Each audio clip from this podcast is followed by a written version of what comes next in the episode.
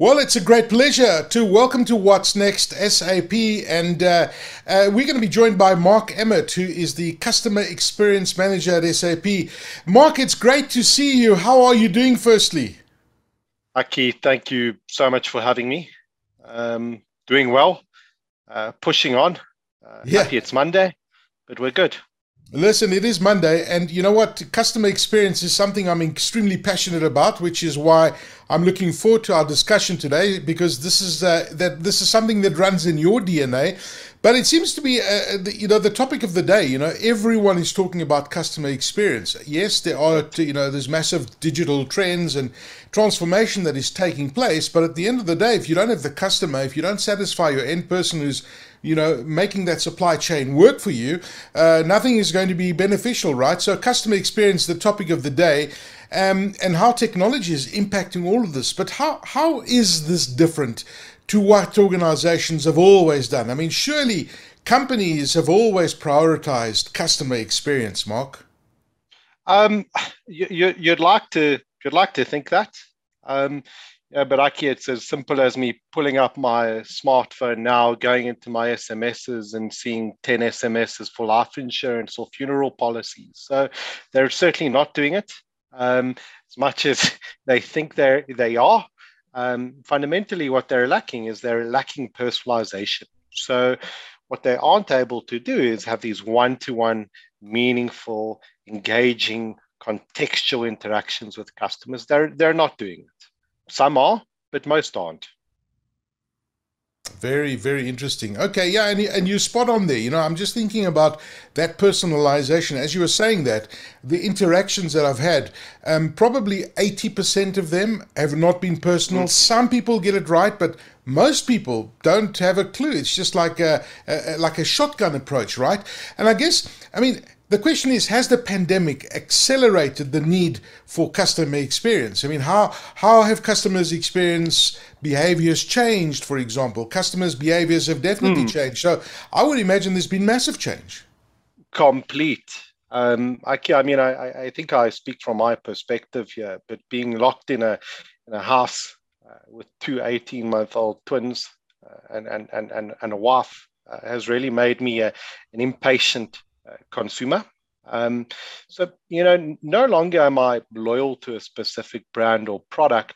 Um, I choose experience. I want good value. I want it quickly. Um, I want to be able to interact with that brand 24 7, 365. You know, let, let, me give you an example. You pick up the phone and call your private banker, you hold for 10 minutes, and because of Eskom load shedding, the power cuts. Okay. So you got to call back. Whereas the expectation is they should be phoning me back. So I think as consumers, mm. our, our, our, levels of, of, of, of patience are significantly less than they've ever been. We're more frustrated. We're on our mobile phones 24 7, 365. And we expect, you know, those businesses that we're customers of to offer us that same experience, um, whether it's B2C uh, or whether it's B2B we, we want a consistent, personalized experience anywhere, anytime on the device of our choice. Um, I'll give you a great example. So, uh, Domino's Pizza in, in, in, the US are allowing customers to order from cars. They're allowing them to order via WhatsApp. They're allowing them to order from their smart TVs. Um, so, you're mm. giving customers really a plethora of options to engage. And you know, it, it also presents a bit of a challenge to businesses because the more channels of engagement I'm opening up, the more data I have. And as a result of having more data, it's a lot harder to leverage that data from multiple sources. Yeah, well, you see, that's exactly what I was thinking as you were saying that. I also kind of feel sorry for businesses, right? Because you know they they now have to deal with multiple channels of people coming at them from all over the place, and there's obviously a massive increase in demand of you know mm. customers trying to engage with them. And yes, some people get it right, and it's it may sound complex, but it's not that complex. I mean, there's technology, there's systems out out there, which is why we're talking to you, that really make this whole process seamless.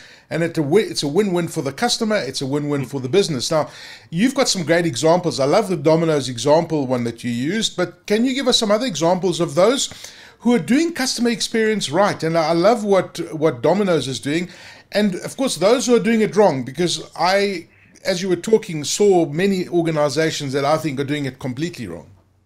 Mm, I, I, think there are a couple. I mean, I'll, I'll, talk about a few that come to mind. So there's a pet store retailer in the US called Chewy.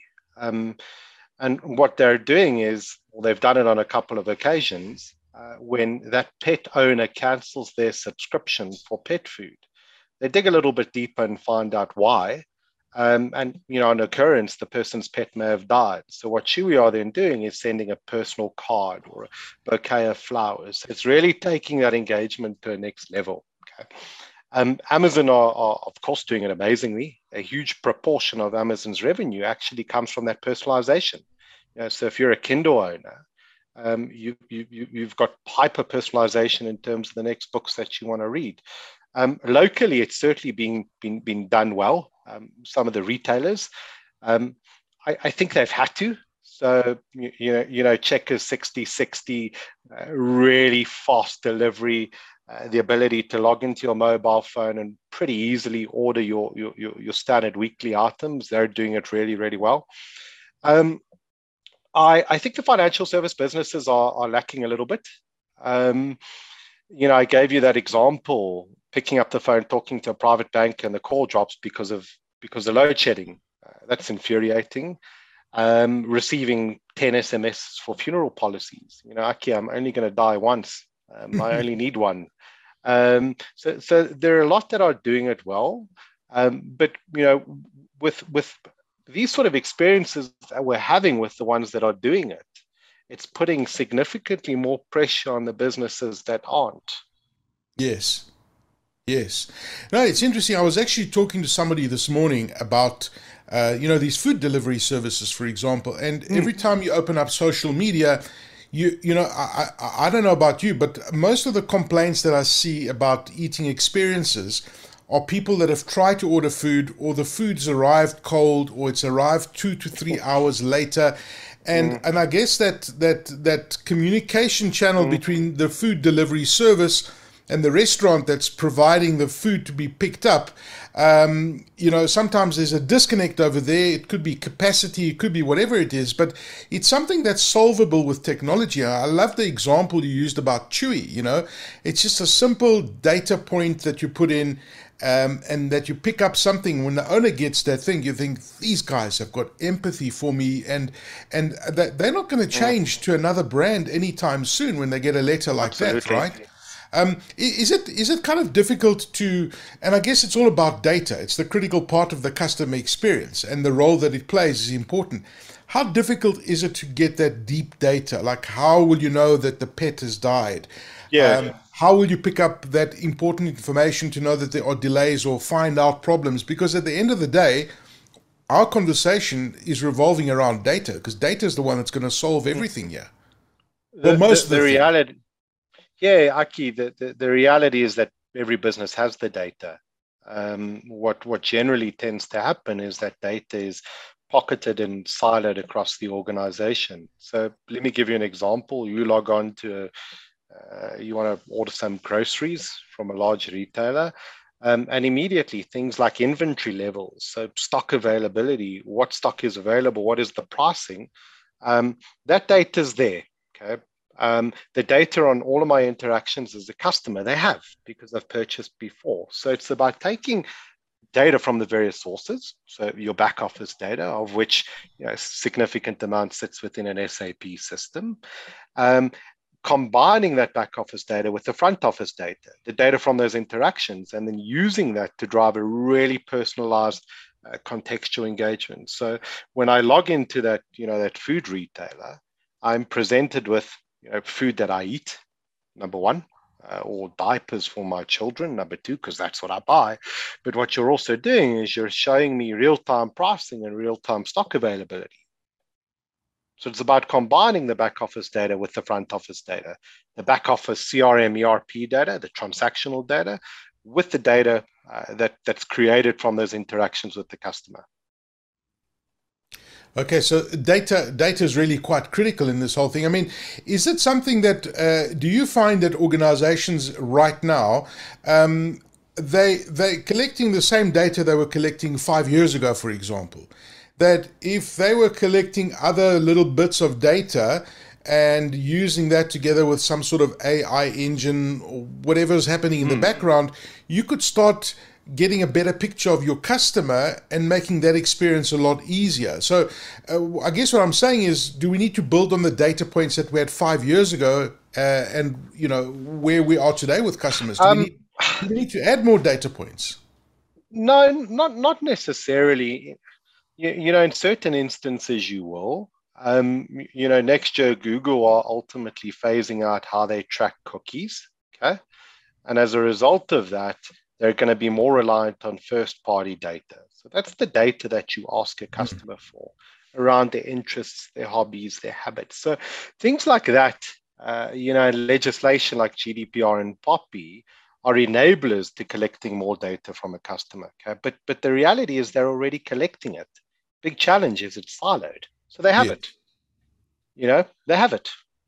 They just battle to bring it into a single application they can build that you know, real-time golden view of the customer. Yeah. So uh, what I'm hearing from you is that there is plenty of data out there. How you make sense of the data is is one of the big challenges. Now let's talk about the technology. And there's uh, there's tons of technologies that are enabling this customer experience that we're talking about. Tell us about them.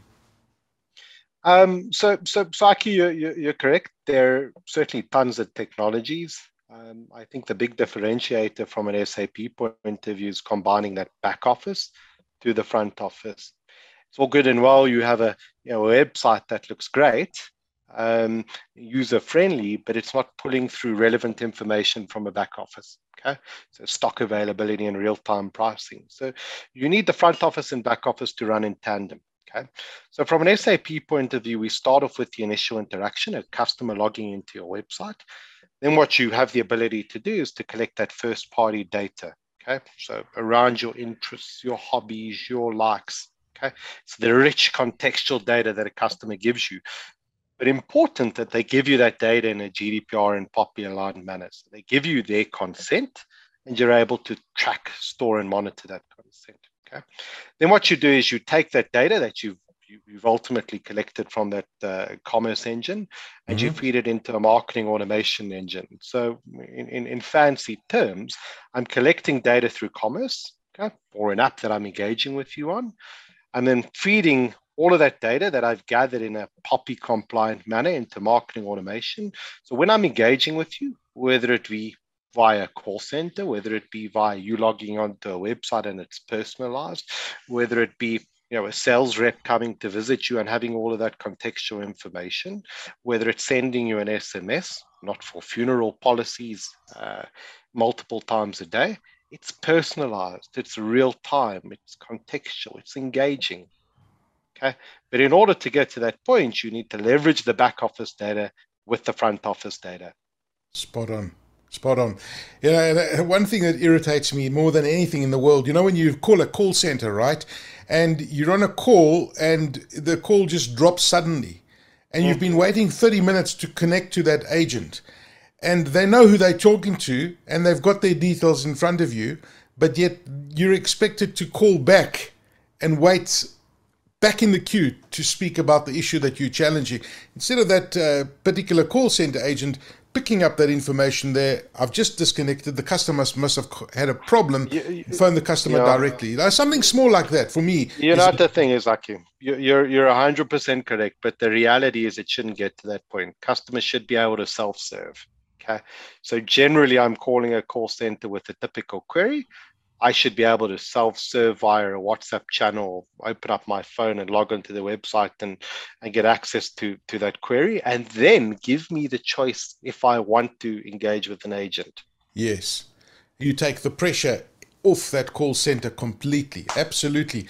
And uh, I want to do it at 12, 12, 12 a.m. I want to do exactly. it at midnight. Why not?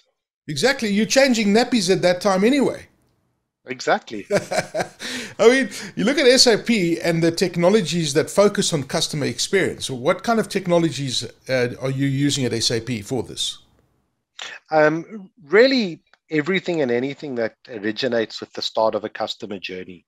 Okay, so your your e-commerce capability, which offers that personal, rich interactive engagement, uh, the collection of your first party data that you're doing so in a POPI and GDPR aligned manner, and then feeding that data into a marketing automation point of view. Okay, but you're still leveraging the back office capability in ERP. So when I've placed that order, I'm automatically firing it off into SAP's ERP natively. Okay, it's going to ultimately result in a quicker delivery.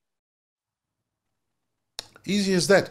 I mean, Mark, it, it's it must be quite interesting for you to watch customer experience evolve over the years. And if you look at it, if it was a scale, for example, and the, the business was on the, on the other side and the customer was on the other side, I mean, surely the scales are, are, are, tipping towards the customer controlling that experience more than the enterprise or, or, or, or driving that change, should I say? Yeah, like I said in the beginning, customers are far less loyal than they've ever been. Um, so we want convenience we want good experiences, um, and we're a lot quicker to switch brands. The, yeah. the, the, the power's in the hand of hands of customers. Know, fortunately, with Eskom, it's a different story. But yeah. Uh, I mean, and you must be see you must see some great examples of organizations that get it right, right? Because when you do get that customer experience right, and you've got lots of customer experience, uh, a customer satisfied customer, that translates into more profits for your organization. So you can see out there who gets it right mm. and who doesn't get it right. Mm, mm. You're hundred percent correct. Um, you know, doing something as simple as setting up a, a, a web channel, enabling that 24 7, 365 trade uh, has resulted in up to 30% increases in revenue, literally overnight. Wow. That is that is pretty significant. Well, listen, Mark, uh, you've given us lots to think about. Thank you for your time. Mark Emmett is the customer experience manager at SAP, talking about customer experience, the criticalness, and as you just said, I mean that was uh, that last example you used, Mark, about translating it into profits. There's the evidence. Mark, thank you so much for your time, and uh, good luck with uh, your two uh, twins, and um, look forward to chatting to you soon about customer experience. Thank you, Aki. I appreciate it. All the best.